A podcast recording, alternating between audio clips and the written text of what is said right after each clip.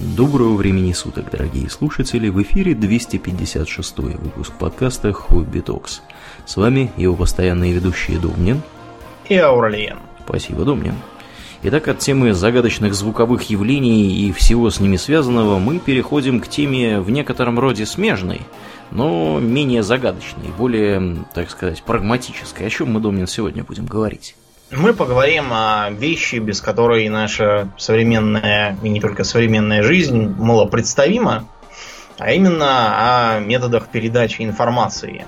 Без современных способов передачи информации, вроде там, сотового телефона, компьютера, подключенного к сети интернет, э, газеты, какой-нибудь хотя бы завалящий. Очень трудно представить современную жизнь. Угу. Ну и на протяжении большей части истории человечества то те или иные ухищрения для передачи информации на расстояние применялись с разным успехом государствами, частными лицами, армиями и тому подобное. Считается, что э, в истории у нас было четыре информационных революции, которые резко меняли методику передачи сообщений. Первое, это, разумеется, появление письменности. Про письменность мы как-нибудь отдельно поговорим, там про разные виды и тому подобное, но э, понятно, что для передачи информации письменность это неоценимая вещь. Поскольку до этого приходилось действовать как? Передавать все устно. Угу.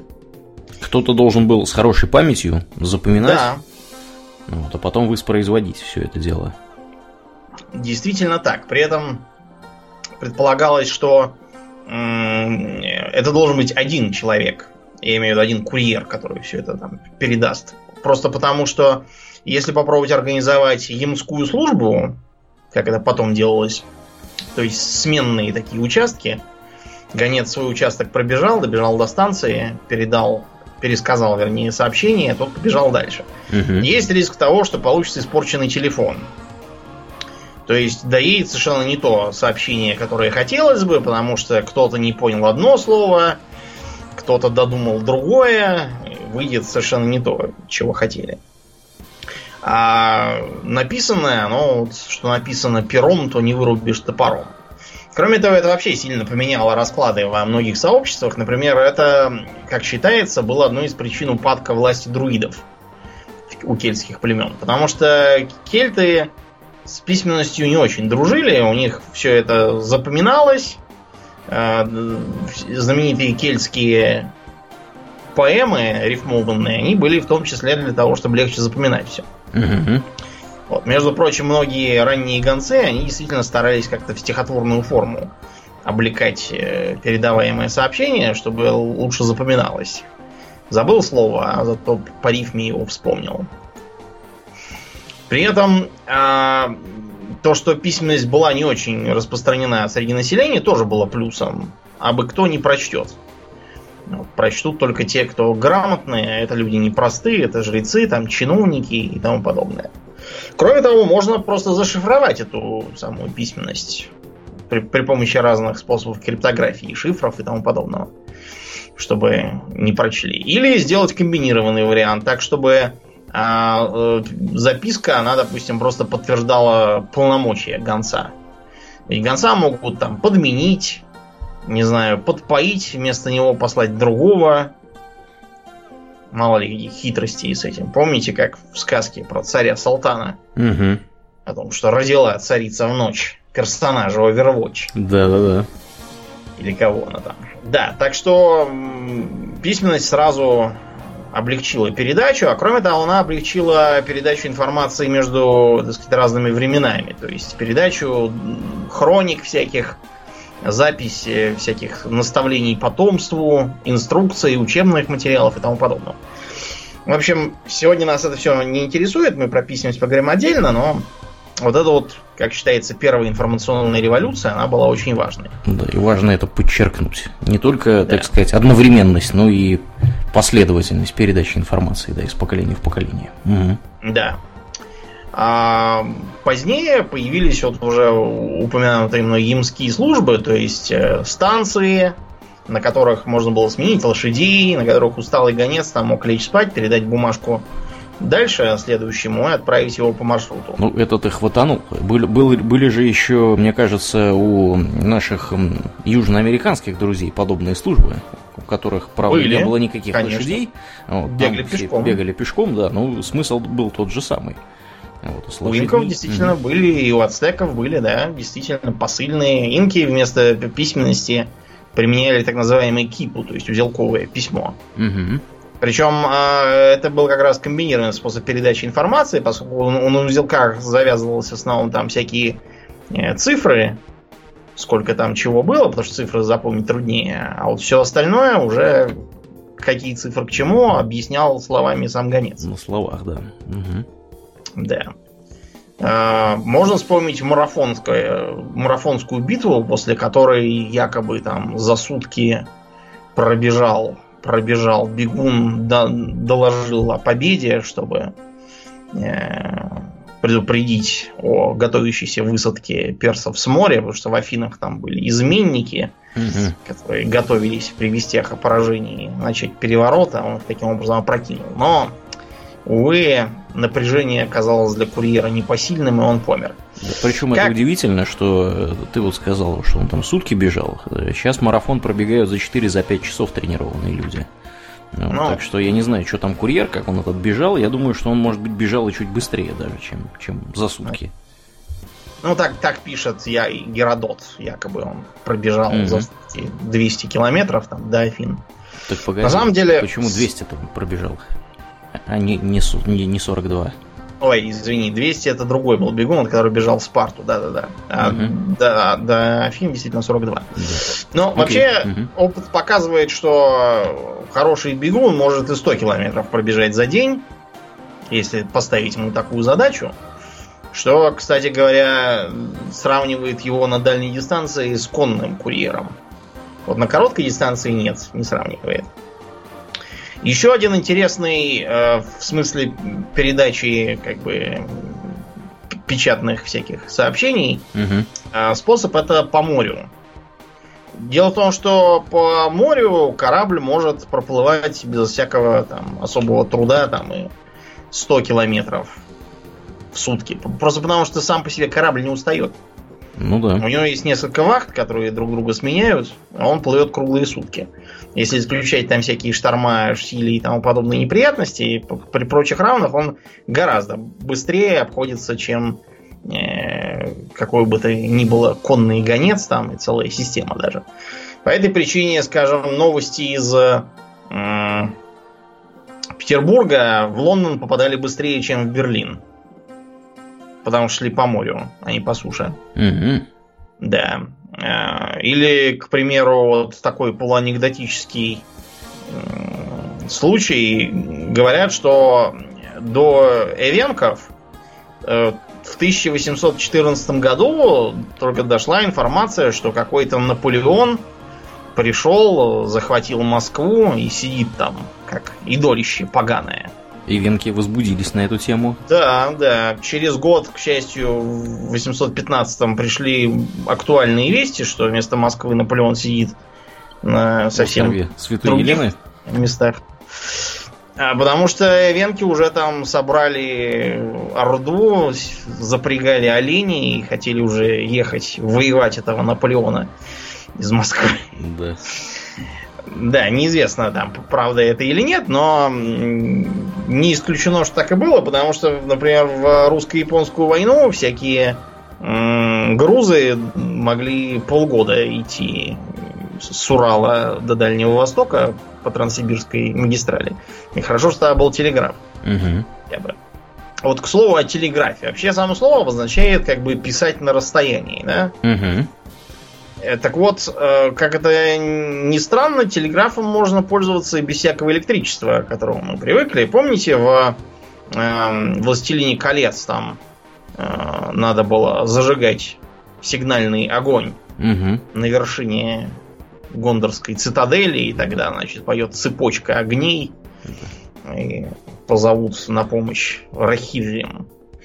Такое действительно бывало, причем очень давно бывало. Э, скажем, в Швейцарии были устроены посты по всем горам, которые в случае нападения с какой-то стороны противника все зажигались и будили всю страну. страна маленькая, там как раз. Все выбегали с автоматами или там с ружьями. Ну, с чем автоматов еще, с алибардами. Да, с алибардами выбегали. Строились в баталию и шли там всех побивать. Угу.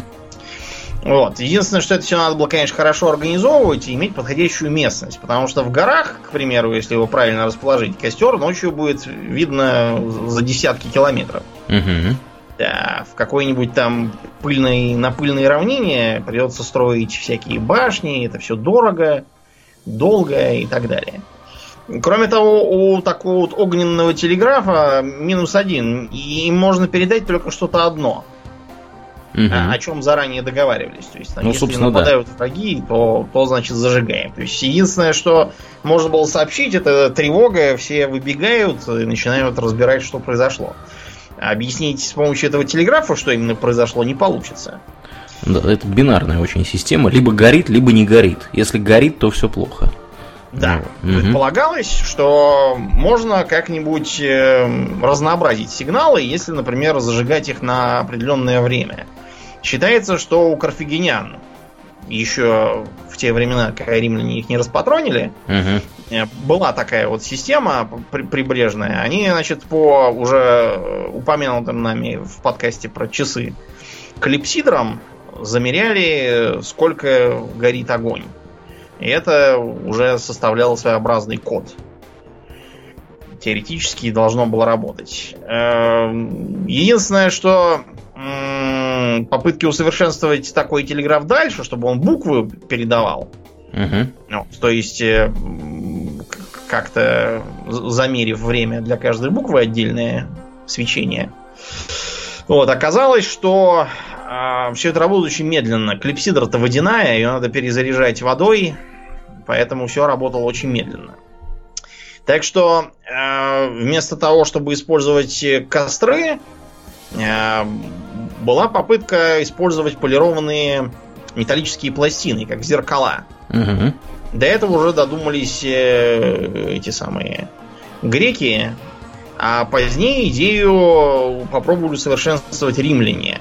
Римляне баловались не зеркалами, а с э, семафором. То есть там такие палки поднимались на башнях в своеобразных комбинациях. К сожалению, это все тоже восходило очень дорого, потому что палки это не костер, и видно их, ну, там, 5 километров, 10 километров, не больше. Вот. И то очень хорошую погоду при идеальных условиях, которые далеко не везде есть. То есть это такой непрактичный способ. Да, еще надо людей с хорошим зрением иметь, чтобы да. разобрать, что там за палки. Так что э, реально все это пошло в ход только уже ближе к 18 веку, когда появилась, во-первых, оптика, я имею в виду всякие подзорные трубы и тому подобное. Угу. А во-вторых, более доступная и точно работающая механика. Вот. В революционной Франции был такой Клод Шап, который создал семафор. То есть вот этот вот э, машущий руками с флажками такой аппарат. Угу. Его дергают за веревочки, и вот можно, глядя в подзорную трубу на расстоянии десятка километров, точно видеть, что там такое показывается. Очень удобно. Это быстрее, чем ехать на коне. А кроме того, в отличие от всяких костров и тому подобного, оно не требует горючего. То есть не надо там никакие дрова хранить и запасать, все это, конечно, будет прогорать, не надо ждать солнечной погоды, чтобы отражать свет и так далее. Между прочим, даже сейчас э, на флоте используется оптический телеграф, то есть там такая, такой прожектор мощный, который светит, мигает и так далее. Вот, очень удобно. То есть вот такой семафор для французского правительства был, в общем, делом подъемным, но а коммерческое использование было тогда невозможным. Не получалось ничего. Слишком дорого, сложно и неподъемно. И жизнь тогда была другая. Все изменилось, когда э, телеграф стали переводить на электрические рельсы. Вот мы сейчас, когда говорим про телеграф, у нас сразу в голове Сэмюэл Морзе. Угу. Начинает отстукивать свои точки и тире. На самом деле Морзе был не первым. Он просто был... Ну, он вообще был очень яркий мужик. Он был там и художник, и ученый, и электротехник, и то и все. И, и бизнесмен, споет, кстати. и по морде надает, да, как очень говорится. интересный был мужик. У него там какая-то была медаль от Британской академии, то ли художеств, то ли еще там кого. Какую-то картину хорошую нарисовал. Угу. Разносторонняя была личность. Ему, правда, пришлось сильно побороться за это свое изобретение, потому что, как я уже сказал, телеграфы в 19 веке изобретали все, кому не лень. Вот. Например, э, Гаусс занимался этим. Э, британцы занимались этим, и русские, кстати, тоже занимались. Сейчас был такой Павел Шиллинг. Угу. Да, он в 1832 году продемонстрировал свой э, этот самый телеграф. Э, там у него появлялись э, комбинации красных и черных, извините, и белых кружков, которые означали буквы. То есть там помимо Морза много было желающих. Были, например, такие электромеханические телеграфы, которые там был такой алфавит и, и стрелочка металлическая. Эта стрелочка качалась и показывала на буквы. Было удобнее, чем, так сказать, если не знаешь э, этого самого морзянку. Э, но морзянку в 19 веке знали многие. Учили в школах, в разных там училищах и тому подобном. Это был, был прикладной навык, примерно, как, не знаю, сегодня там владеть Excel каким-нибудь, угу. а раньше счетами, да, владели там 80-е годы и логарифмическими линейками. Сейчас все на калькуляторы перешли, а раньше типичный инженер имел логарифмическую линейку угу. и всякое отсчитывал. А, да, Морзе просто был одновременно простым, доступным, там можно было хоть отстукивать, хоть светом показывать. Вот, хоть еще там каким-то образом. А, потом э, создали первые э, такие телетайпы. То есть э, он просто печатал на бумажке буквы, которые получал. И пошло-поехало. В 1858 проложили с помощью специального судна трансатлантический телеграфный провод. Стало можно отстукивать из Лондона в Нью-Йорк всякое. Потом угу. провели уже в Африку, в Азию и, так далее. А, но это не означает, что были забыты все остальные более архаичные виды. Например, э, все еще применялся гелиограф военными. Ну, потому что провода надо тянуть, а военные постоянно бегают там куда-то. Э, то есть э, система зеркал, одно прикручено к машинке, которая как подсолнух следит за солнцем, вот, а второе принимает от него сигнал, и его уже ты таким специальным ключом, тоже похожим на телеграфный, вот этот, которым надо выстукивать, ты можешь мигать. Его принимает твой коллега, сослуживец, который там все это принимает. Они были разные, стационарные, портативные и, и так далее. А, даже карманные были. Э, когда-то там давно, даже вот у нас, там и в российской армии, и в советской, говорят, вот, применялись всякие такие. Э, потому что у, в советской армии были теодолиты, и к ним как раз такой гелиограф придавался как э, запасной на случай отказа других систем связи вариант. Им, правда, никто реально не пользовался, кроме как для личного общения между частями для сигнализации насчет всяких там, не знаю, инспекций внезапных, чтобы все бросали заниматься запрещенными делами. Угу. Тогда же стали пытаться э, передавать не просто текст, а изображение. А считается, что таким первым протофаксом был аппарат Казелли. Казелли? Там, да, там все было сложно. Это был итальянец Джованни Казелли. Э, э, вообще он его называл пантелеграф. Не знаю, почему, почему именно так. У меня почему-то с именем Пантелей ассоциируется, а вовсе не с телеграфом. Это его название. Они действительно использовались некоторое время, пока не были созданы более простые и надежные. Там все было очень сложно. Значит, нужно было на свинцовую фольгу э, лаком наносить рисунок, и, значит, за счет того, что лак не пропускал электрический ток, там какой-то считываю, считывающая какая-то головка должна была высчитывать, где там пропускает только, где нет.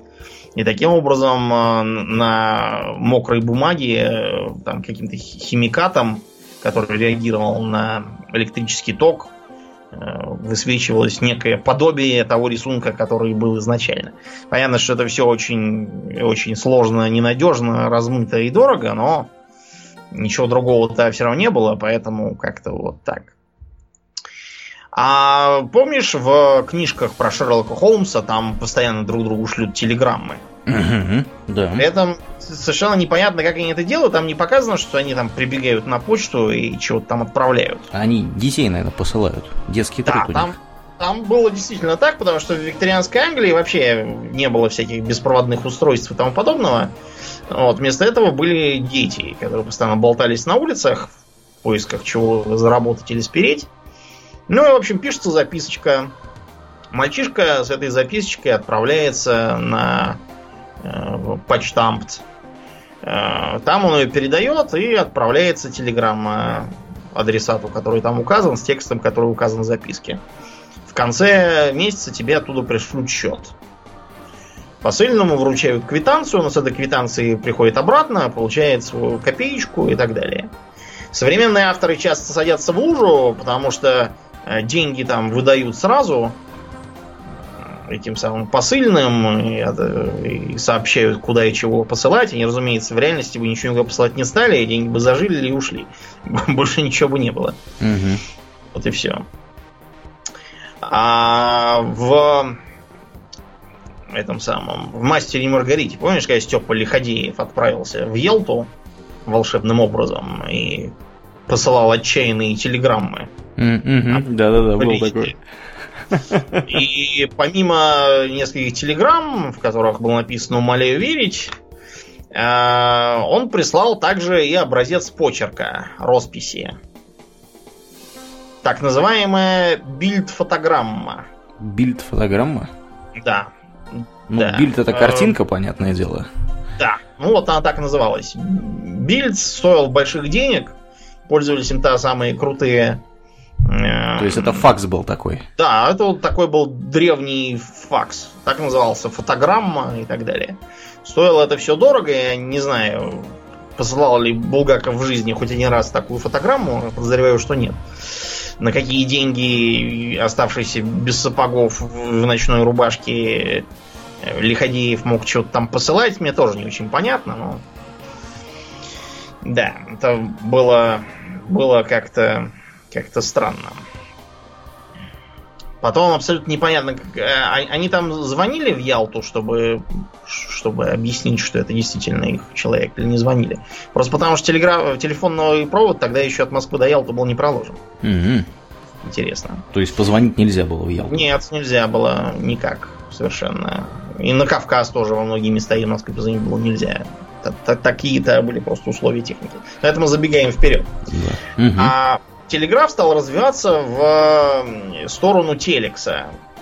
Сначала в 70-х годах распространились так называемые э, аппараты Бадо, тоже французские. Вот э, ты помнишь, что бит секунду раньше назывался бот? Угу, да. Вот да. это в честь этого самого Бадо. Угу. Потому что помимо того, что он э, создал интересный телеграфный аппарат, который позволял по одному и тому же проводу передавать сразу несколько сообщений, если в одну сторону. Раньше такое было невозможно. Кроме того, он сам усовершенствовал телеграфный код, который потом был как ITA-1 принят как международный стандарт. Э, в СССР потом тоже на его основе свой сделали стандарт. Так что это был такой мужик знаковый для передачи информации. Ну, в общем, на основании его разработок были созданы первые телетайпы, которые вот тут вот печатает такую длинную бумажку, чтобы не надо было возиться с точками и тире.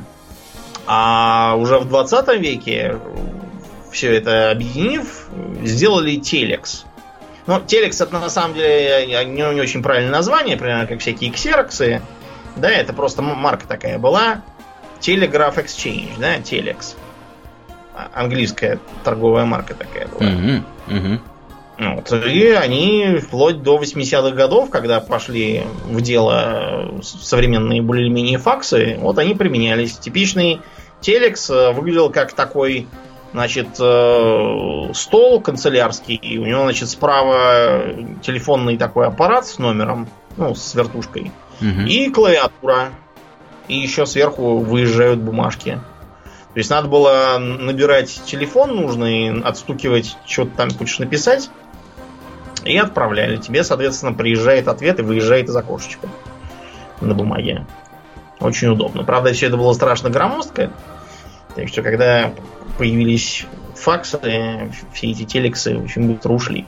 Но я, например, помню, как в 90-е годы еще на вся, всякая телевизионная реклама, она передавала не только телефон, но и телекс всяких там э, программ, да, всяких газетных редакций, телеканалов, частных предприятий тоже.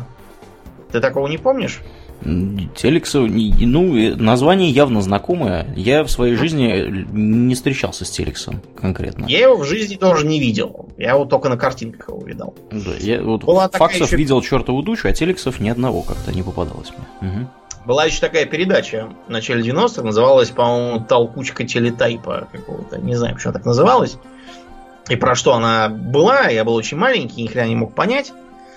Про что-то такое. Была про тяжелую жизнь нашу. Угу. Меня вообще-то ассоциировалось в основном с всякими сообщениями, что кто-то там ушел из дома и не вернулся. Потому что они примерно в то же время шли. И больше я ничего о нем не помню. Прекрасно. Прекрасно. Да, но это все, все тексты. А вот э, гражданин Белл в 1876 получил патент на говорящий телеграф, как он его обозвал. А, потому что слово телефон было тогда уже такой торговой маркой. Ну, не торговой маркой, но, в общем, уже, уже забитым названием. Был до этого другой изобретатель за 10 лет. Он был немец, и вот он назвал телефон свое изобретение. Белл, видимо, опасался, что ему вчинят иск или что будут путать, и когда патент получал, э, обозвал это говорящий телеграф. Выглядело это как э, такая коробка, от которой отходит э, нечто вроде стетоскопа, которым прослушивают пульс. Угу. И значит, нужно было говорить в эту самую трубку гибкую, и оттуда же, потом поднося ее к уху, Э, слышать э, ответ, который тебе говорят. Интересно, то есть ты говоришь туда же, откуда слышишь, фактически? Да. Что-то да. сказал, а потом слушаешь. Угу. Именно так, да. А, при этом, кстати, она не сразу звонила, она справа свистела. Свистел. Свистел. Потом, между прочим, аналоговый телефон довольно долго будут реагировать на свист. Был такой слепой американец, который э, от нечего делать, ну, у него был абсолютно слух, как у многих слепых от рождения. Он обратил внимание, что если свистеть особым образом, особенно в этом помогал такой игрушечный свисток, который прикладывался к э, коробкам с сухими завтраками определенной марки. Угу. Что если свистеть таким образом в трубку определенным образом, можно бесплатно названивать там куда угодно. И вообще очень интересно жить. Угу. Его потом по-моему, его потом то ли посадили, то ли оштрафовали, но, в общем, в итоге он получил работу как раз в области телефонной безопасности. Да, но мы забегаем вперед. В общем, э, вообще-то Белл пытался э, не телефон изобретать, а внести усовершенствование в традиционный телеграф.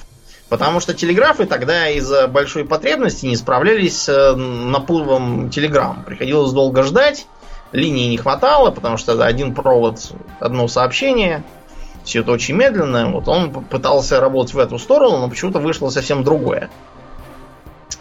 Да, ну и так они постепенно развивались. Э, из вот этой вот странной коробки справа появилась э, более э, продвинутая вариация. То есть там тоже такая был, такой деревянный гроб, висящий на этой самой на стене. От него уже две такие трубки исходили. То есть нужно было в одну говорить, а другую прикладывать к уху. И ты тогда будешь слышать, чего там тебе отвечают. Угу. Эту тему.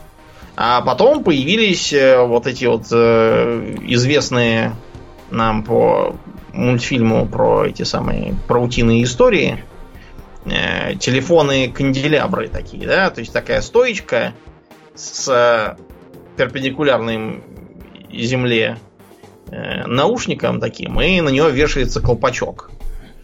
Вот надо было снять колпачок, приложить к уху, из него слышно, а сам телефон взять в руки, поднести как микрофон к рту и говорить.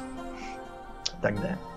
А я когда был маленький, все думал, а почему как бы как они им звонят? Как же дядюшка Скрудж, так сказать, может дозвониться докуда-то, если а, у этого телефона нет ни вертушки, ни кнопок, ничего? А он говорит, девушка, дайте смольный. Вроде того, да. Правда, в мультике он ничего подобного не говорит, по-моему. Он как-то там работает по волшебству. Угу. Но это связано просто с тем, что комиксы, по которым мультик, они на протяжении очень э, длительного периода времени печатались. Поэтому там полно анахронизмов из-за этого. Так вот, да, на самом деле нужно было, подняв э, трубку, там на разных аппаратах нужно было еще перед ним покрутить ручку, чтобы телефонистка взяла. Вот, и телефонистка спрашивала, чего тебе надо. Ты должен был э, либо назвать имя, фамилию, там, либо адрес дома, либо потом, когда все это, все это стало очень муторно, запоминать там кучу этих самых домов, э, плюс в каждом доме могли быть несколько телефонов и так далее, появились телефонные номера. Номера эти старались усовершенствовать по-всякому. То есть, например, американцы придумали для них э, буквенный код. То есть э, в дырочках вот этой вертушки, когда ее делали, э, были нарисованы цифры, а на самой вертушке буквы А, Б, В. Это и в Советском Союзе такое тоже было. Правда, у американцев там немножко другая система с латиницей, примерно такая, какая сейчас на кнопочных телефонах на многих сохранилась. И потом мутировала в то, что у нас на кнопочных телефонах для набора смс всяких. Uh-huh, uh-huh. Это уже другое, но произошло именно от этого. Я, кстати, помню, у нас еще был, был аппарат такой, у меня Я дома стоял помню. Э, с буквами. Uh-huh. Да, такой же был. А постепенно с развитием автоматических телефонных станций нужда в барышнях пропала. И они вот. остались без работы. Они пали э, жертвой автоматизации роботов. И роботов, да. Роботы. Угу. Да вытеснили. Took their jobs. А так, да, вот они должны были сидеть и переключать вот эти вот штекеры, соединяя. Иногда из-за ошибки барышни она втыкала не туда тебя, и ты звонил совершенно каким-то другим людям, левым. Никакого, так сказать, отношения не имеющих. Потом э, из-за того, что э, номера часто передавались как бы по по наследству, там жильцы съехали, остались про... Э, старые, там часто соединяли каких-нибудь э, друзей, съехавших по старому номеру, не разобравшись, потому uh-huh. что там еще не успели обновить. Да, но вот в 20-е годы как раз все перешли на дисковые номеронабиратели. И почти 100 лет, весь 20 век ими пользовались, только в 90-е стали переходить на кнопочные. кнопочные. Угу. Да, такие. Но до сих пор можно найти в каких-нибудь учреждениях э, телефон, который не имеет ни вертушки, ни кнопок, ничего. Он работает через коммутатор. То есть поднимается трубка, говоришь, кого тебе, и коммутатор переключает. Это внутренняя связь, не городская. Поэтому он вот так вот интересно работает. Угу. Да, но это мы уже влезли к 90-м годам, а там было еще одно очень полезное изобретение в 19 веке, которое сильно облегчило передачу информации. На большое Радио. расстояние. Угу. Да. Ради, радиоволны. Э, сейчас ведутся ожесточенные бои на тему того, кто именно изобрел радио. Наши говорят, что Попов. Э, западные говорят, что Маркони. Другие западные говорят, что Дэвид Хьюз, не тот Хьюз, который Говард, да. Третьи говорят, что Томас Эдисон. Четвертые, что Никола Тесла. Ага. Э, немцы утверждают, что это Герц изобрел. И, и даже бразильцы говорят, что это был какой-то Ландель де Муру. Короче говоря, все его изобрели, это самое радио, потому что идея витала уже ну, да. в воздухе, все публиковали свои работы, делились разными мыслями, пробовали независимо друг от друга всякие способы, так что э, изобрели радио все, кто им занимался. Вот, э, они все внесли какие-нибудь разные интересные нововведения, которые были переняты вот, другими. Поначалу, что интересно, радио называлось беспроволочный телеграф. И до сих пор даже сохранился это вот слово wireless, которое используется для современных беспроводных устройств. Угу. радио как много, сразу... обратите внимание, да, телеграфом называлось разных вещей, помимо самого да. телеграфа. Угу. Удивительно, сколько всего называлось. Вот удивительно даже, что современные соцсети, которые являются как бы далекими потомками телеграфа. Не называются не, не называются, как так. А, но с другой стороны, у нас есть же телеграмм. Угу, который блокируется усилиями доблестного Роскомнадзора. Ни хрена он, конечно, не блокируется. У меня пока заблокировался только э, инквизитор Мартир. Вот Телеграм у меня работает хорошо, а инквизитор заблокировался. Пал жертвой блокировок. Да, по-моему, как-то странно работает их блокирование. Mm-hmm.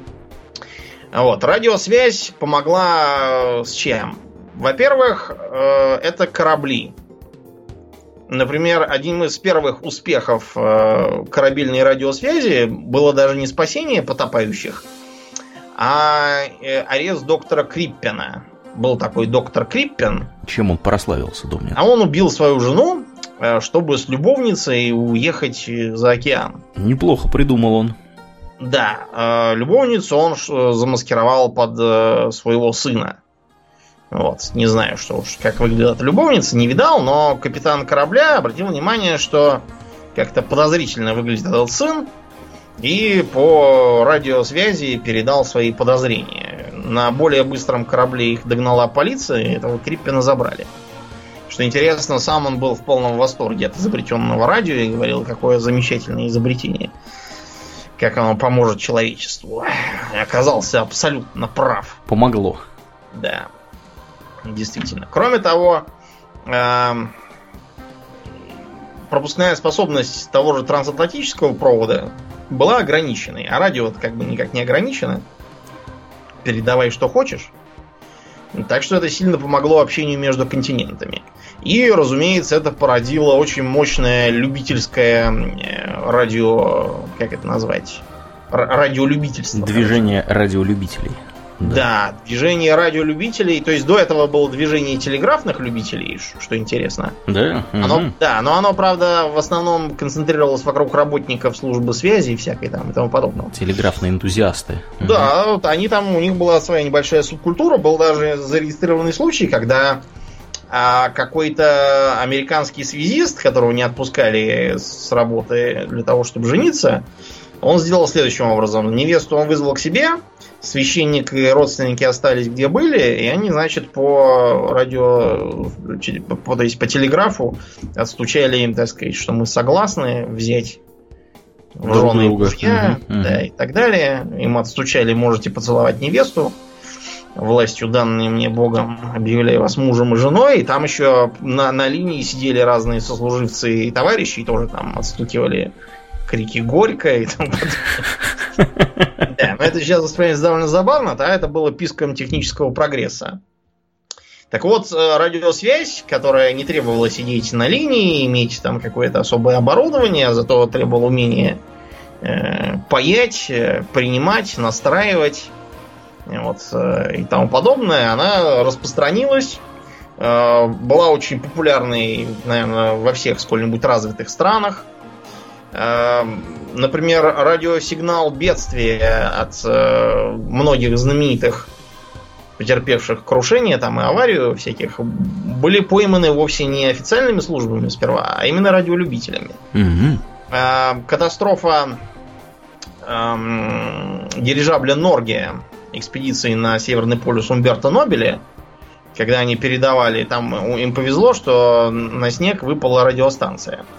Она, правда, была очень слабой и не предназначалась для такой для действия с поверхности. Все-таки она дирижабельная, да? Но какой-то тракторист-радиолюбитель из какого-то глухого села у нас поймал, поймал этот сигнал СОС и передал его куда следует. Если бы не поймал, их бы, наверное, так и не спасли. Видите, какое было важное и полезное хобби. В интернете до сих пор можно почитать э, всяких радиолюбителей, которые пишут всевозможные небылицы, устраивают там всякие себе игры, э, пишут рецепты делания гадостей соседям, которые там слишком громко слушают музыку и так далее. Кроме того, появились и радиохулиганы. Я читал какую-то советскую статью о том, как долго и поначалу безуспешно боролись с местным радиохулиганом. Он э, влезал в эфир разных там радионяни и тому подобное, начинал материться. Ничего себе. Да, при этом его было очень трудно поймать из-за того, что э, когда к нему приходили, он просто разбирал радиоприемник, радиопередатчик этот свой, вот, и открывал только тогда дверь. А детали это не доказательство. Мгм. Мало ли, нравится ему детали от радиопередатчика держать. Это же не радиопередатчик, правильно? Ну да. Поймали его только один раз, когда пришли, обнаружили, что дверь открыта, а он лежит пьяный. Таким образом, пьянство подвело радиохулигана.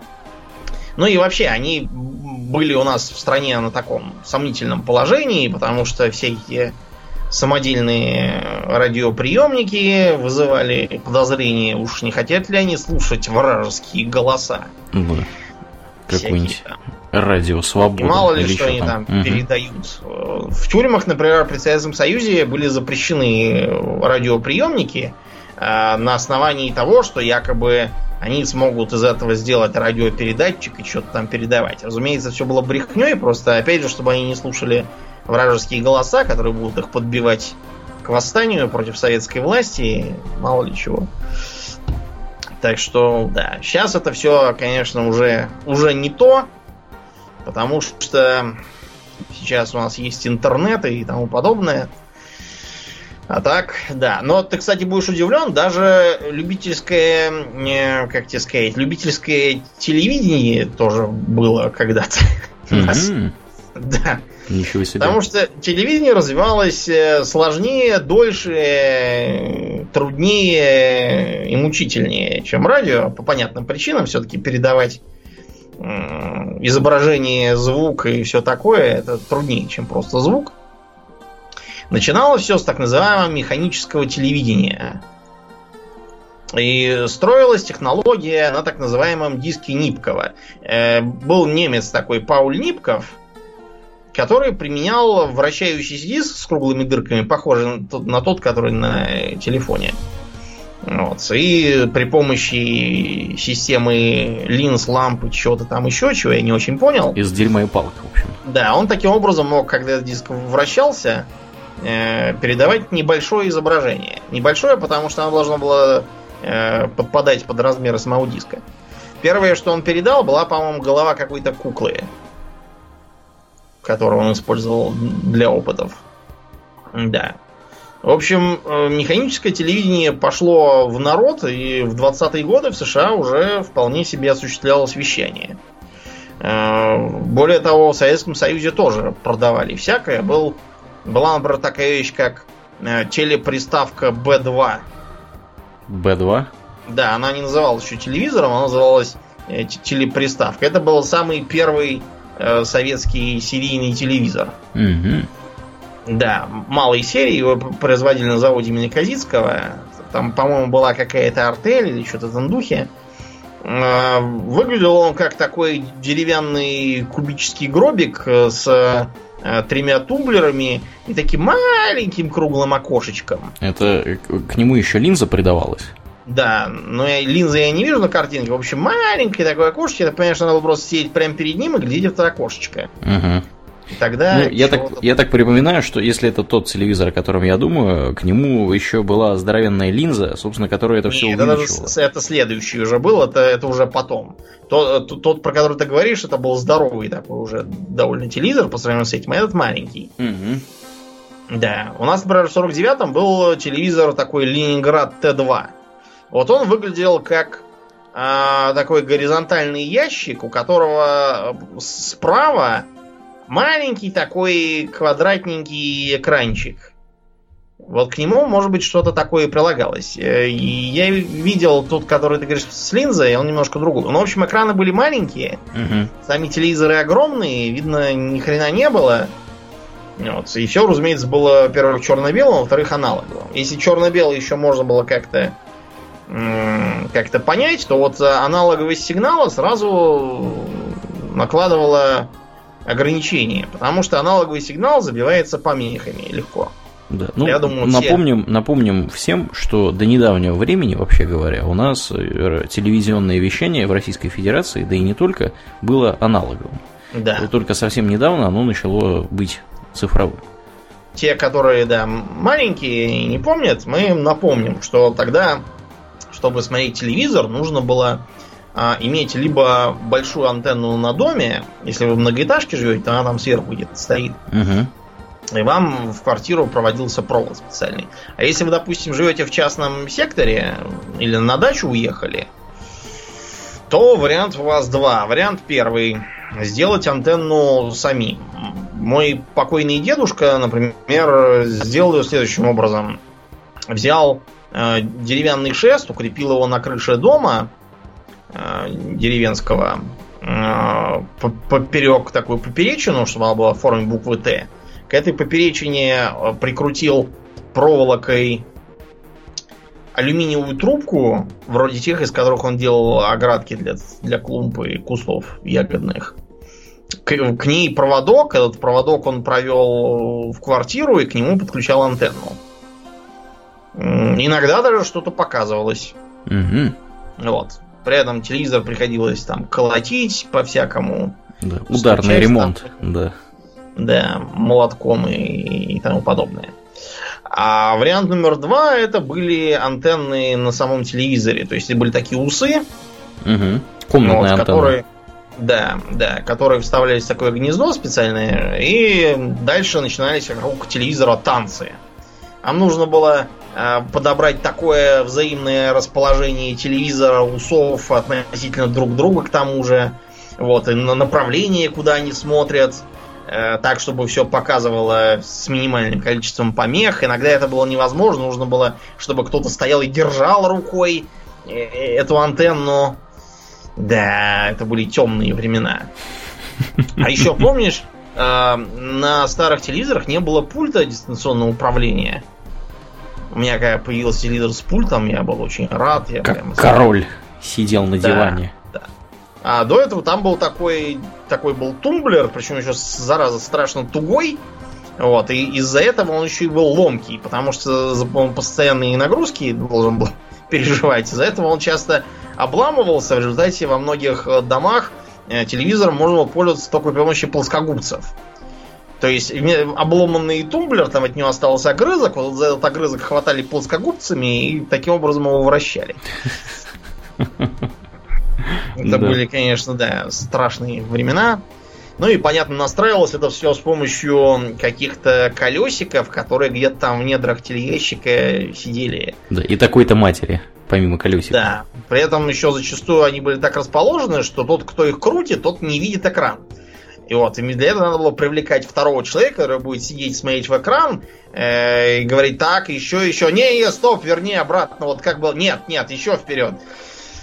Да, это были, конечно, тяжелые времена, но вообще именно в те времена появились э, телестандарты, которые долго действовали и, в общем, даже сейчас местами применяются. Первым в 1953 году приняли NTSC, вот, который мы немедленно украли и сделали свой советский такой же стандарт. А в 60-е подключились европейцы, немцы и французы, соответственно, создавшие знаменитый ПАЛ и не менее знаменитый СИКАМ.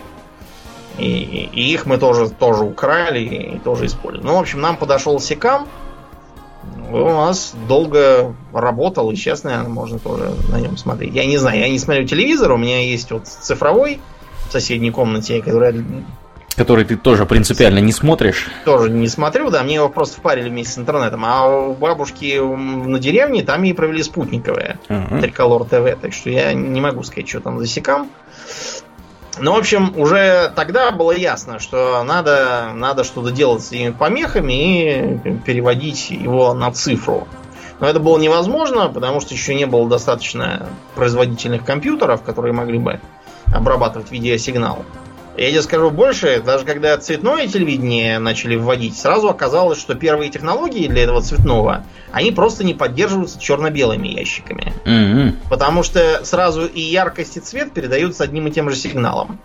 Пришлось все это переделывать так, чтобы яркость шла в одно, а, а цвета в другое, и тогда черно-белый телевизор просто одно будет примерно, а второе не будет. Иначе они просто вообще ничего не могли показывать. Ну да, это какой-то позор был бы. Да, получалось вот так.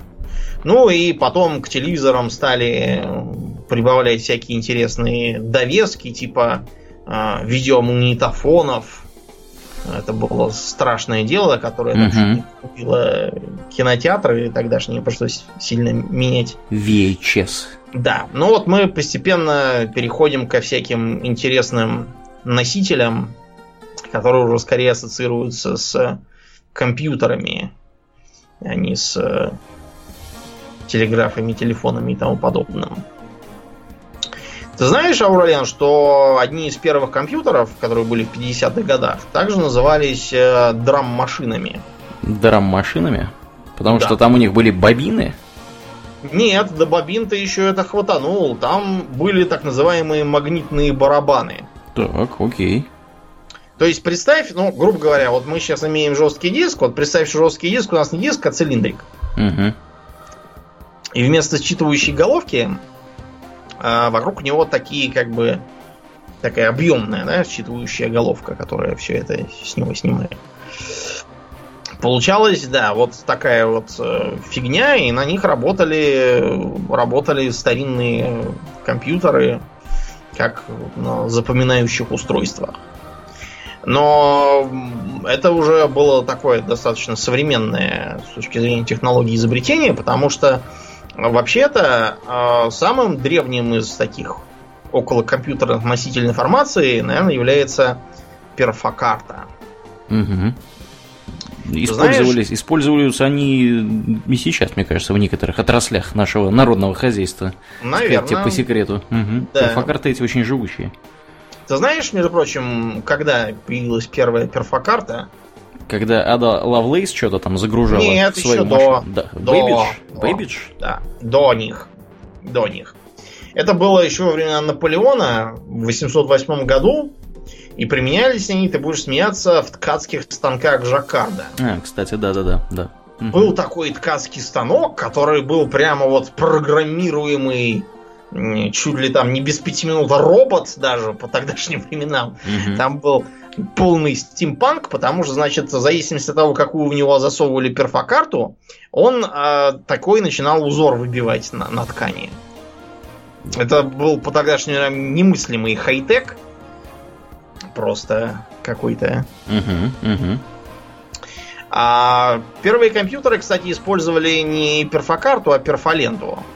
Но оказалось, что перфолента просто как бы рвется. Вот, и поэтому, поэтому не очень годится. Так что компьютеры вплоть до наверное, 80-х годов использовались э, использовались перфокартами. Даже сейчас я поискал, какие-то компании продают эти перфокарты. Для чего мне выяснить не удалось. Вот что, что они там такое программируют, я не знаю. Ну, скорее всего, просто есть какие-то очень древние устройства, которые невозможно поменять в силу того, что никто не знает, как они работают, как их, как их заменять. Вот, их можно как-то, видимо, использовать. Чтобы поменять, там нужно прям все менять. Ну, в общем, магнитные барабаны были одним из первых, э, одной из первых попыток применять магнитные устройства для э, записи и передачи информации ну, передачи на компьютер и там по, по хранение, с ним компьютер, да, да, для хранения. Э, понятно, носить эту дуру на себе никто бы не стал, но от этого был только один шаг до магнитной ленты. То есть э, гибкой ленты, которой э, за счет наличия на ней магнитного слоя она может содержать информацию. Угу. А, когда мы с тобой читали в детстве вот это вот осваиваем микро-ЭВМ, какого там, 88-го года. Широко известный в узких кругах между мной и тобой, как книга про роботов. Да, что там были, там было очень много картинок с роботами, и нас, главным образом, прельщало это. Угу. Что такое микро-ЭВМ, мы бы то не смогли сказать ни, никак. Под пытками даже не сказали бы вам. Да, к сожалению. Ну вот, и там упоминалось, что магнитная лента является уже достаточно известной, почтенной такой а, системой для передачи программ там, и игр всяких на а, микрокомпьютерах. Да, было еще это вот слово микрокомпьютер, потому что все привыкли, что, что просто компьютер это такая дура размером с комнату. Вот, а то, что маленькое, это микрокомпьютер должен быть. Но уже тогда магнитная лента, вот в конце 80-х, начинала уступать э, дорогу более современным магнитным же носителям. Тогда появились э, дискеты. Поначалу дискеты были 5-дюймовые, и действительно даже, даже не 5-дюймовые, там начиналось с 8-дюймовых совсем здоровенных, они размерно чуть ли не с пластинку были. И вот они как раз назывались гибкими дисками с, так сказать, полным основанием на то. Потому что когда мне сообщили, что вот эта вот маленькая, которые были, когда мы с тобой вступали в этот возраст, трех с половиной дюймов, что это гибкий диск, я не понять, где он гибкий. Ничего он не гибкий. Он внутри гибкий. Да, он оказался внутри гибкий. А вот эти вот 8-дюймовые, они были и снаружи гибкие, вот, так что там... Выглядели они скорее как вот такой конверт для пластинки, в котором лежит такой вот э, мягкий, резиновенький такой диск э, магнитный. Резиновенький, в смысле, на ощупь. Я не знаю, что они там делались. Для них э, продавались отдельные накопители. Это страшное дело. Тоже был такой монструозный ящик, куда это совалось. Он подключался к э, спектрумам там всяким. Потом их немножко поуменьшили, просто потому что 8-дюймовый мог носить, знаешь, сколько информации? Сколько? 800 килобайт. О, мощно. Сколько это еще много. 5-дюймовый, ты сказал? Это 8-дюймовый. 8-дюймовый? Да, это 8-дюймовый. 5-дюймовая могла осилить целых 1200 килобайт. Понимаете, это же целый, целый мегабайт практически. Почти что, да. Почти что, да, там 1020, э, да, должно быть. В общем, э, да, это были страшные, конечно, объемы. Ну и, наконец, потом перешли на 3,5 дюймовые, вот эти вот жесткие, которые мы помним и которые мы даже применяли. Угу. И они могли страшно сказать почти до 3 мегабайт почти на них влезала. Причем они так бывали какие-то разные. По-моему, стандартная там была 1,44 мегабайта, а была какая-то вот двойной плотности. Я черт его разберет, как там это все работало. Ну, у нас таких, по-моему... Я таких не видел, мне кажется, никогда. Я видел 1,44, которые были. Да, я таких тоже. Ты будешь смеяться, но э, сейчас какие-то чудаки их даже используют на всяких тоже древних всяких. Да, конечно, Домнин, ты не забывай, что есть же целый ряд отраслей народного хозяйства, где куча старых компьютеров. Вот. Те же самые какие-нибудь, я не знаю, банки мне приходят всегда на ум, потому что банки это организации, которые невероятно долго меняют э, любую технику, потому что у них все там работает, все там нельзя выкинуть никуда. Да. Вот. Не сломал, и пока сломай. там, да, пока не произойдет пожар в дата-центре, там ничего не поменяется у них. Ну вот, и то же самое, я так подозреваю, с какими-нибудь режимными объектами типа АЭС и всякого прочего, если там, конечно, ну, есть да. такие вещи. Да. Так что, да, спрос на дискеты, я думаю, еще есть. Вот. Но тогда же, в 80-е годы, был и другой, достаточно вместимый, особенно по тогдашним временам вообще отличный, 256 мегабайт, не хочешь? А это, это что это было такое? Магнитооптические диски. Выглядел как такая толстенькая дискета. Угу. Квадратненькая тоже. Никогда, кстати, не видел их. А я тебе объясню почему. Потому что дорого и стандартом они так и не стали. То есть, как тебе сказать, они были отраслевым стандартом для издателей, например. Uh-huh. Потому что всякие там книги и картинки, так сказать, на этих вот трех с половиной дюймов было нереально. Uh-huh. На трех с половиной да. дюймовых вообще мало чего реально было таскать, более или менее серьезное, потому что если мы вспомним, например, тот же самый первый XCOM, на скольки он был дискетах? На 5? На 6? Я не знаю, у меня был на диске. Ну вот, а он был, он был, ну, прям когда его продавали на дискетах, э, он продавался аж на, по-моему, 5 или 6 дискетах, если не больше. Да. Потому что да. все не влезало. Угу. Ну вот, кроме того, эти самые диски, они э, были не очень быстрыми, даже по тогдашним временам. Сейчас-то вообще конечно, угу. черепашья скорость. Да, ну и кроме них... того, дискеты, конечно, ломались регулярно. Их да. нельзя было возить, там, я не знаю, к, близко к магнитам, там, в трамвае. Да, магнитные поля того. и угу. все такое. Но, вот, понимаешь, в 90-е годы, например, там был такой дурацкий, конечно, период, э, где-то начиная года с 96-го там, по 98-й, когда, с одной стороны, дискеты насмерть устарели, и на них уже ничего не влезало. С другой стороны, ничего другого не было. То есть, э, что предлагалось? Э, был CD-ROM. CD-ROM, вообще говоря, это была эволюция CDDA, который был японцами придуман для, угу. для того, чтобы музыку продавать. У него, по-моему, самая большая длительность записи была взята с расчетом какой-то симфонии Бетховена. Да, да, да. Только да, нее да. рассчитывался. Да, там у Sony был большой фанат, там какой-то директор Бетховена. Ты знаешь, кстати, что японцы, когда их спрашивали, что было самым лучшим изобретением японским за сто лет последние, они CD-ROM, по-моему, только на второе место поставили. Локман? Нет. Бич-пакет. Бич-пакет? У них они изобрели бич-пакеты? Да, ты что, не знал? Нет. Это они изобрели, это их лапша рамен, которую как раз вот для... Ага, ничего себе. Для бедных, да, позиционировали. У этого самого, у Харуки Мураками там в одной из книг студент говорит, что у них в общаге делятся на три вида. Первые берут там какой-то полный обед, вторые половинные, а третьи живут на бич-пакетах. Вот, да.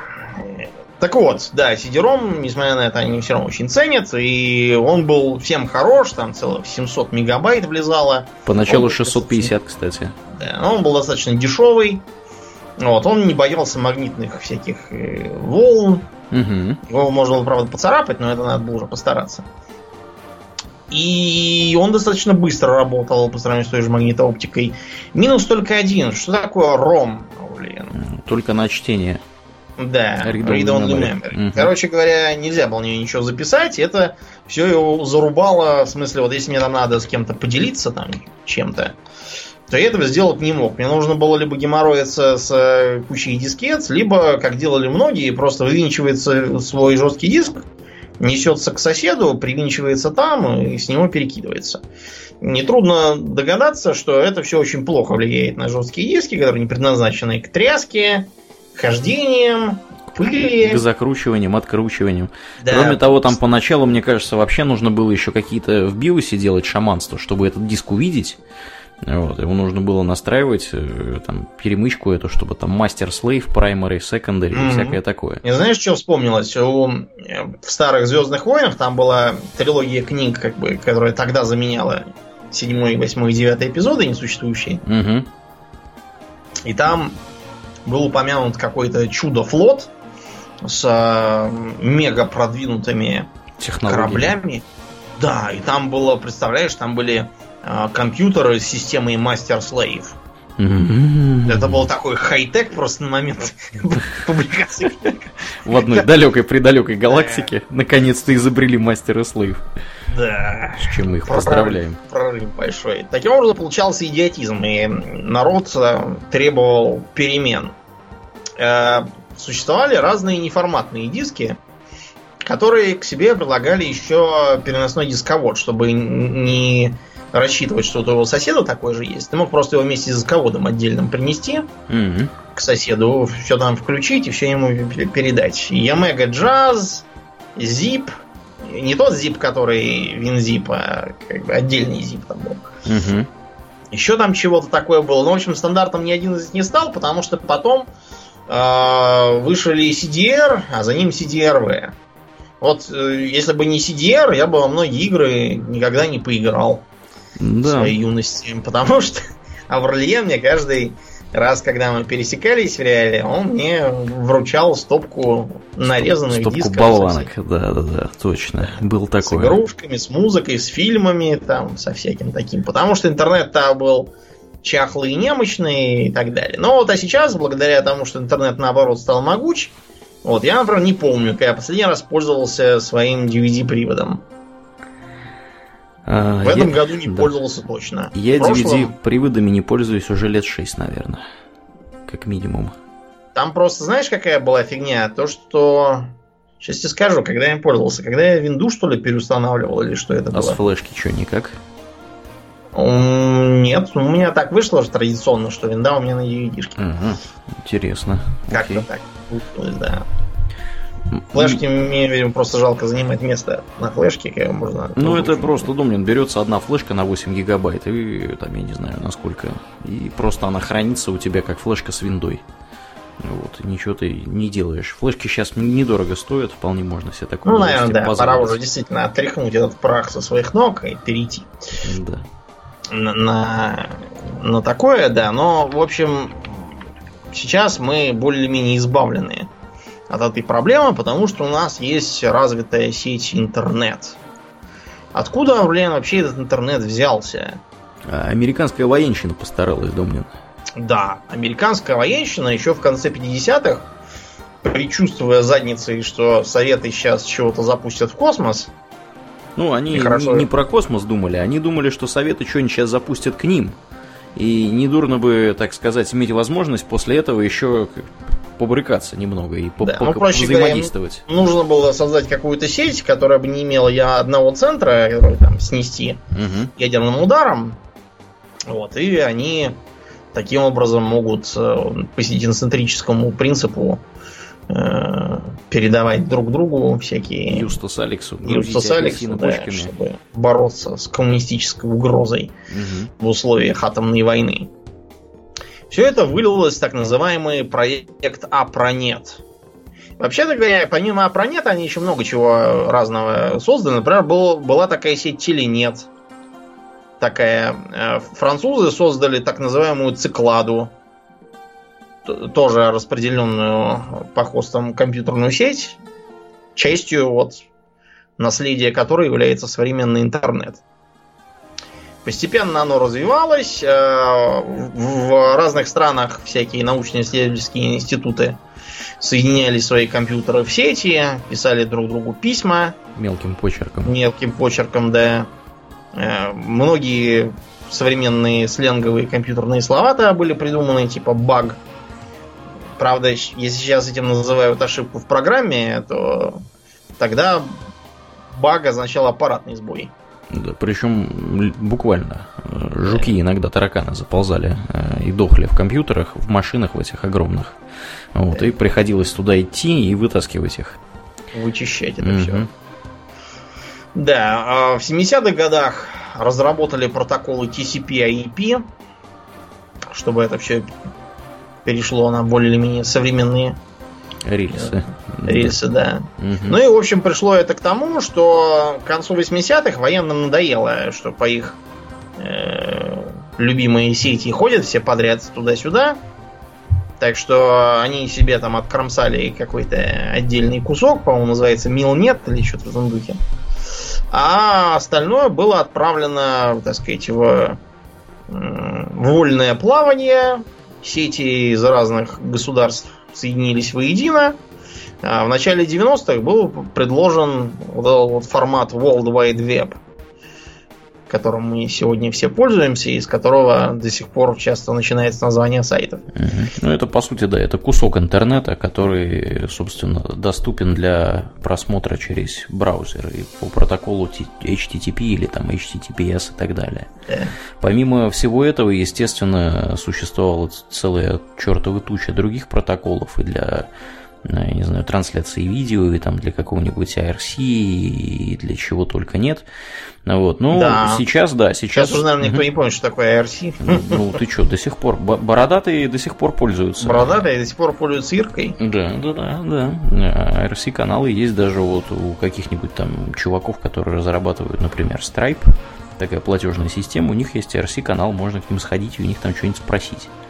Вот. Другой разговор, что, конечно, народ сейчас в основном сидит где-нибудь в каком-нибудь там, я не знаю, слаке или еще в чем-нибудь таком. Ну, при желании можно найти, да. Да. А, что интересно, вот сейчас опять же уже умершая Фидо нет, сеть Фидо, которая была организована по принципу точка-точка, да, там все, все должны были соединяться конкретно друг с другом. За счет этого сеть была бесплатная, и никаких там провайдеров. Были сисопы. Вот.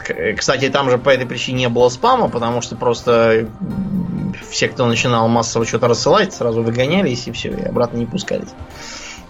На этом. А еще была же такая вещь, как ББСки. Угу. Сейчас уже как бы все, издохшее, но тогда это вот было такое. И э, это был, по сути, как бы виртуальная доска объявлений, на которую можно было просто обмениваться письмами или файлами. Ну, то есть это фактически, да, для тех, кто не представляет, что это такое. Я на самом деле тоже слабо довольно представляю, что это такое, потому что я никогда сам BBS-ками этими не пользовался.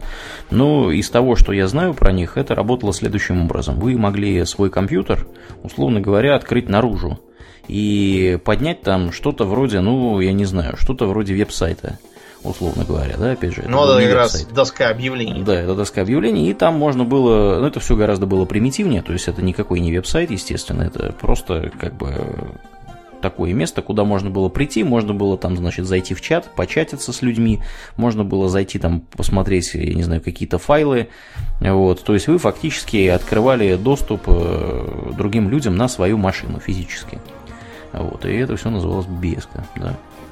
Причем на этом даже пытались создать нечто вроде онлайна для игр. Mm-hmm. Вот, например, все знают, что в серии Leisure Suit Larry было сделано, сколько там, Love for Sale считается седьмой частью, э, Magna Cum Laude восьмой, этот помойный бокс-офис баст, не знаю, считается он девятый или не считается. Факт то, что четвертой части не было. А почему? Она разрабатывалась именно как какая-то вот онлайн, онлайновая игра через ББС. Я не знаю, как они это все себе представляли. Это другая какая-то была эпоха абсолютно. Угу. Но, в общем, они поняли, что ничего не выходит, идею эту забили, сразу перешли на следующую часть за номером пятым, а четвертую оставили в памяти вот этой попытки. Интересно. Такой, да. Это было, конечно, да. Ну, э, немножко еще, так сказать, поностальгируем, вспомним старое. Как выглядели интернеты в те дни, когда мы только приобщались к компьютерам. Тогда все это делалось через э, диалаповые модемы. Угу. Может, где-то где до сих пор так делается, но мы, мы стараемся не думать о таких ужасах. В общем, нужно было приобрести у провайдера логин и пароль После чего нужно было, значит, э, приобрести, если у вас не было модем, модулятор, демодулятор. Вот когда мы начинали, тогда модемы были самые крутые, ну не самые крутые, а самые как бы ходовые. Это на, по-моему, 36600 бот. Угу. Вот, самые крутые было... были 54 с копейками. Да, угу. да. И, значит, это надо было подключать в телефонную сеть. Телефон это сразу отрубало, то есть позвонить было нельзя.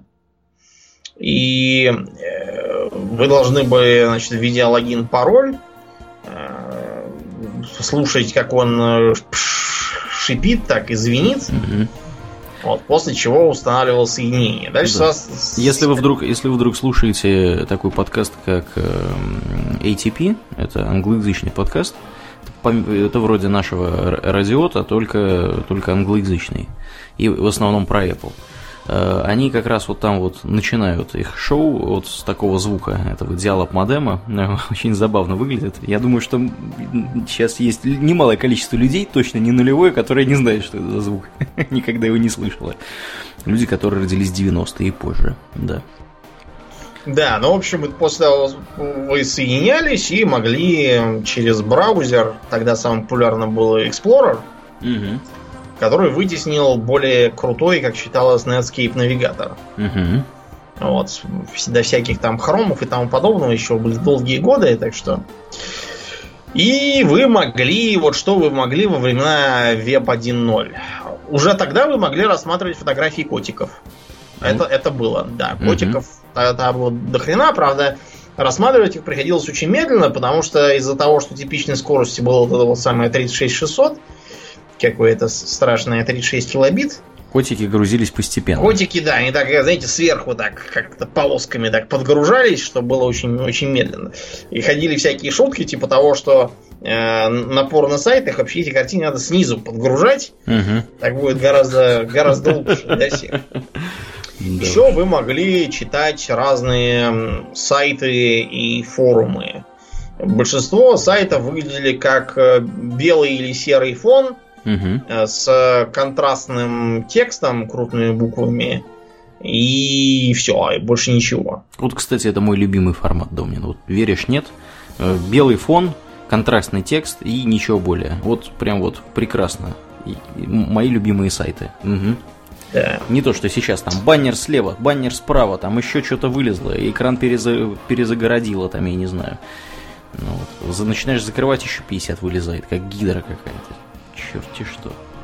Да, ну или это еще, знаешь, Домнин, было неплохо, если это был белый фон и черные буквы, потому что как только народ понял, как э, программировать странички в HTML, э, попер, так сказать, дизайнерский, э, я не знаю, порыв Бум. у, у людей, да. да. И даже наш с тобой друг да, тоже на этом поприще, так сказать, себя проявил и забабахал там некое, я уж не помню про что, но там было, но там было все что-то черное. Mansion, да, было, Dark Mansion, все было черное, готишное и всякое такое, да. Из кучи артов из, э, из World of Warcraft. Из кучи артов, по-моему, из Элис, которые Madness что-то там. Э, да, не, Madness потом было. Америка Магии да, да, да, первая часть да, была, так да, да. да, было такое. Э, многие провайдеры в пакет услуг вкладывали возможность э, домашнюю страничку завести. Вот, все заводили, хотя кому нахрен нужна была эта их страничка, вот я не могу сейчас понять. Там просто не было соцсетей, приходилось вот это вот, знаете, у многих есть зуд, как в ревизоре у Гоголя, так сказать, что вы скажите всем сенаторам, и вельможам разным живет, мол, в таком-то городе Петр Иванович Бобчинский. Угу. Вот, и все хотели это сказать. Потом э, электронная почта тоже. Многие провайдеры тогда устраивали электронную почту тоже свою какую-то. Угу. А, ну, э, скажем так, э, тогда еще не было э, ни Gmail, ни да, Mail.ru, вообще ничего еще не было. И почта, был, собственно, да. Был и этот самый Yahoo, вот он был. Яху, да, Яху очень старый. Да. да, Яху был вот на нем. У меня даже когда-то был на нем какой-то адрес. Не знаю, зачем я его заводил, зачем-то. А просто чтобы было, видимо. И более того, даже висели в некоторые, на некоторых э, почтовых отделениях, я имею в виду реальных почтовых, висели объявления услуги электронной почты. Как это все выглядело, я не знаю. Что что там такое должно было быть с электронной почтой, тоже непонятно, но в общем оно было. А, еще там можно было чатиться. А, то есть э, это были просто чаты, в которых какие-то левые люди приходят, начинают нести какую-то пургу друг другу. Вот. Что, что это было, я не знаю, но это было прикольно, я вам скажу. То есть это было свежо. То есть ты с какими-то людьми, они все время несут какую-то чушь, какие-то смайлы посылают разные, анимированные друг другу. Э, о чем говорили, я вам сейчас вообще не могу сказать. Ни о чем. Народ просто, да, был в восторге от технологий доступных. Да, ну вот можно было просто болтать с неизвестно кем, и все болтали с неизвестно кем. Что, что да. Ну и через интернет можно было играть в игры тоже. Правда, при, при наших интернетах это было нереально, но многие тогда игры поддерживали. Вот, например, uh-huh. Quake первый, там целых 16 человек мог таким образом объединять. Uh-huh. Да, был один из самых старых э, ресурсов, например, в российском интернете, это сайт Quake SPB.ru. Угу. Питерских фанатов Quake. Да. Еще один из самых старых сайтов это DTF как я тут недавно услышал в одном подкасте. Yeah. Да, он тоже назывался Daily, что-то там, только там я не помню, то ли они про Quake там или про что-то другое они говорили. Ну, в общем, тоже про, про какую-то видеоигру про такую. Team Fortress? Нет, нет, по-моему, про Quake они говорили. Ну да, Team Fortress потом уже появился после Half-Life. Да.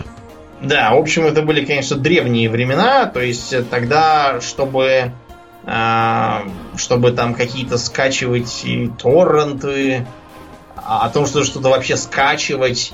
Там скачивать можно было что? Можно было скачать какую-нибудь демку, кило, кило, как бы мегабайт на 70. О, это и ты... это приходилось целую ночь качать. Оптимистично прям, думаю, килобайт на 70. Я помню как-то раз я мегабайт, пошел мегабайт. В, в, в интернет-центр у себя в универе, Э, потому что у меня интернет был довольно медленный, и, собственно, по диалапу он был, потом по ADSL, вот, потом уже там, понятно, по, по Ethernet и всякому такому, ну, я вот еще до вот этого всего э, отправился в интернет-центр, и мне нужно было скачать 300 мегабайт э, демки. Помнишь, игра была, серия была таких, таких игр, игр от Altar Interactive, от чехов, да. про, значит, UFO. Типа по XCOM, да? Да, да, да, да, только, только, только UFO. Вот. И я качал то ли Aftermath, то ли Afterlight. В общем, какую-то из вот этих вот трех я качал. Вот. Она, зараза, качалась долго. Э, у меня была с собой флешка уже тогда. Я был крутой чувак, у меня была флешка на 512 мегабайт. У меня вот не было. Вот, да. Ну, мне просто без флешки было вообще не камильфо, потому что э, как бы я учился в таком месте, где нужно было э, регулярно переносить файлы с учебного компьютера на домашний и обратно. Поэтому мне нужно было... С дискетами мне никак было не справиться, я поэтому себе раздобыл флешку. Вот. Э, и, собственно, да, 300 мегабайт у меня качалось там черти сколько, оно еще, э, закачка эта оборвалась на середине. Вот, мне пришлось закачивать да. заново. Вот, в общем, там, да, там было прям, прям, да. С торрентами, конечно, все гораздо веселее и легче, скажем прямо. Вот, немногие да. знают, но на самом деле вот то, что вот сейчас вы загружаете какой-нибудь World of Warcraft, да, в Blizzard, э, значит, клиенте, на самом деле это тот же самый торрент по большому гамбургскому счету. То есть э, все вот эти вот все загрузки игр, да, да, да, они, собственно, как, как торрент, через торрент, фактически по торрент технологиям вот, и работают. Вот, а тогда такого еще не было. Да, и были специальные, э, значит, клиенты, как же он назывался, черт подери, их было несколько. Э, самый популярный был, не помню, Get, Get что-то там. Эм, был FlashGet. А, FlashGet, да, наверное, да, наверное, он Был назывался. еще похожий, назывался Net Vampire. Угу. Вот. Но мы пользовались флешгетом, да. Да, и вот эта вот штука, она предназначалась для того, что если вы хотели что-то загрузить, вы загружали не напрямую из браузера, а копировали Который ссылку. тупил, обрывался, ломался. Да. Вставляли ссылку в этот, значит, флешгет, и уже этот флешгет э, вам загружал. Если что-то там происходила какая-то проблема, можно было загруженный не потеряв, э, значит, продолжить загрузку места, да, с того же места. Да, вот. И флешгет тот умел собирать, собственно, файлы вот. Э, с тех же самых еще времен э, ведется традиция того, что, вот, например, разработчики, когда выкладывают какую-нибудь свою э, программулину, они к ней еще какой-нибудь хэш прикладывают, чек сам, так называемую, контрольную сумму. Вот, делается для того, чтобы проверить, э, все ли в порядке, так сказать, приехало, и ничего ли не поломалось и не потерялось по дороге. Потому что во времена диалапа все ломалось и терялось регулярно. Да, ну, на постоянной основе, а также периодически прибегали предки угу. и говорили, срочно освободите телефон. Да, да, да, да, да. Ай, да. Ну и, разумеется, все это делалось ночами, потому что ночью были льготные тарифы. Да, да. Угу. Сейчас, вот понимаете, сейчас для нас интернет это что-то такое, типа, я не знаю, типа а, проезда на автобусе, там, да, то есть Это типа электричество в доме. Да, повседневное, абсолютно такое дешевое, которое мы даже не замечаем. А тогда это было, я не знаю, вот как, как электричество во времена Жюля Верна, вот что-то такое. Mm. Было какое-то странное. Да, это как мобильный телефон, думаю. Я вот, например, сейчас вообще не представляю, что делать, если ты с кем-то хочешь встретиться, и вы заранее да. не договорились где встретиться. Можно потеряться, заблудиться, разминуться, да. черт знает что может случиться, и ты не будешь никакой возможности угу. иметь сообщить. Вот у меня, кстати, на эту тему был тут случай неделю назад. Мы собирались э, с моими иностранными друзьями. Вот, э, у нас был фестиваль индийской кухни э, в Стокгольме. Несколько дней он шел, почти неделю на самом деле шел. Там были какие-то даже песни и пляски под конец. Вот. И мы договорились встретиться вот на... Там такая у нас Кунстрагорден, так называемый, это здоровенный парк, который находится неподалеку от Королевского дворца, то есть Королевский сад в переводе mm-hmm. на русский. Вот, и в нем постоянно устраивают какие-то мероприятия, и в нем есть огромный фонтан. Э, пустой такой, значит, прямоугольной формы, и фонтан этот был, э, собственно, он был пустой, без воды, без всего. Там стояли столы. Там была чертова туча народу, я не знаю, несколько тысяч человек. И один из наших приятелей, Домнин, написал нам, что у него садится батарея телефоне. Да. Вот, и говорит, где вы, где вы, говорит, где, где вас искать? А мы что-то там, я не знаю, как-то прохлопали ушами. И, в общем, факт то, что у него села батарея, и он нас Ему пришлось нас разыскивать в этой толпе из э, нескольких тысяч человек. Вот. Ну, хорошо, еще там были столы, и как бы это все было, так сказать. Он мог бегать вокруг э, этого здоровенного фонтана и э, вглядываться в лица людей. Ну, в общем, он нас нашел, конечно, конечно, очень не скоро. Вот. Поэтому, да, без телефона жить непросто. Равно как и без электричества. У меня тут, кстати, был эпизод два дня назад, когда я прихожу домой, у меня нет электричества. И, Домнин, угадай, ничего не могу сделать. Не могу ни помыться, ни побриться, условно говоря, да, ни еду приготовить. Холодильник тоже разморожен. В общем, дома делать нечего без электричества. Да, ну, как у меня, да, было после пожара, тоже было да, нечего, ушел да. кабак. Да, ну вот как с интернетом, то, то же самое примерно. С интернетом только не настолько все плохо. Потому что сейчас, слава богу, интернет есть э, и, так сказать, через мобильных операторов. Вот, и у людей, у которых есть мобильный интернет от работы, то есть фактически, читай, безлимитный, вот, они могут себе, конечно, позволить многое, даже когда у них нет электричества в квартире. Вот. Ну, мне электричество, кстати, появилось довольно быстро. Там просто пробки выбило, назад все включили, и, в общем, все было нормально. Да. Ну, так, да. В общем, мы будем надеяться на что? На то, что интернет будет становиться все больше, сильнее и выше, что появятся там всякие виртуальные реальности доступные. Вот, что все это можно будет э, сейчас, допустим, с телефоном мы уже много чего можем там посмотреть. На Ютубе, допустим, чего-нибудь. Mm-hmm. Скоро будут какие-нибудь, не знаю, там мега очки. Я знаю людей, у которых телефон является основным компьютером. Ну, я тоже знаю. Для то меня, есть, правда, это не очень удобно, но... Да, то есть у них нету ни, ни компьютеров, ни ноутбуков, ни планшетов, у них есть телефон. И они на телефоне делают все, что им надо. Ну, правда, на телефоне на андроиде. Вот, то есть там да. они торренты загружают, и кино какое-то смотрят, и, в общем, что только не делают. И ведь, что интересно, никто из... Э, ну, то есть некоторые предвидели, тот же самый Тесла, что такое предвидел, а вот э другие футурологи предсказывали кто что. Угу. Одни, например, предсказывали, что использоваться будет пневмопочта массово. Между там Парижем и Лондоном за час долетит письмо.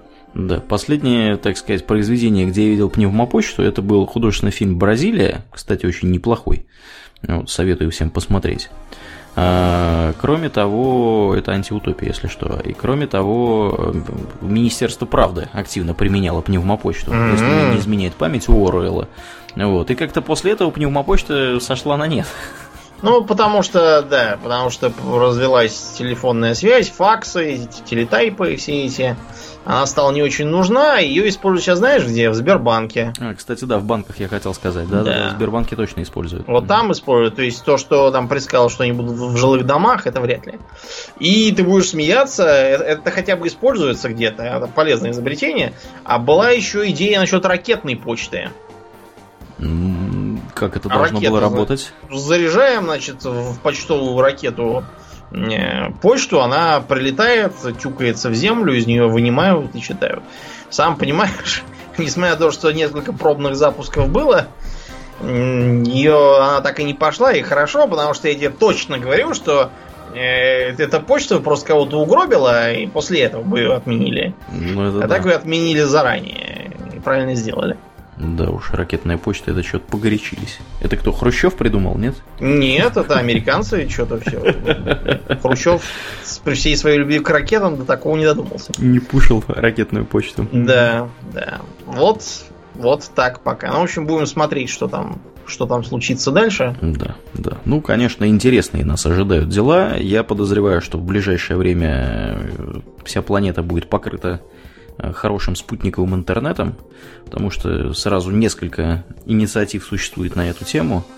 Вот, и Илон Маск там собирался что-то запускать, и Facebook вроде как, и Google какие-то, я не mm-hmm. знаю, аэростаты. В общем, черти знает что.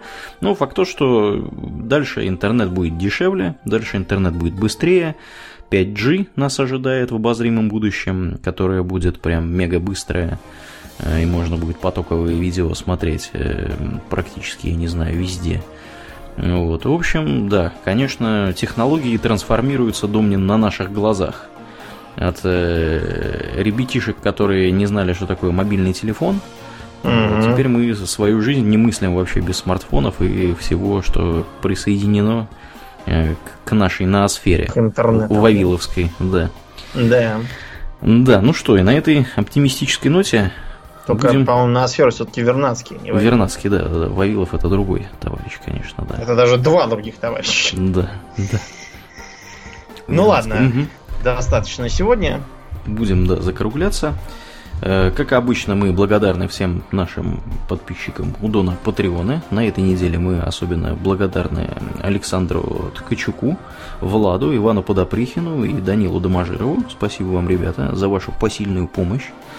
Э, если вы вдруг не в курсе, кто такой Дон Патреона, Дон Патреона это замечательный гражданин, который позволяет э, людям подписываться на нас значит, на, сайт, на сервисе patreon.com собственно, слэш Hobby мы там присутствуем, вот, и благодаря э, этой посильной помощи люди обратно получают э, доступ после шоу, э, в зависимости от уровня подписки получают Hobby Talks Extra в день выхода, доступ в наш э, чатик в Дискорде, в котором тут вообще какая-то бурная деятельность в последнее время происходит.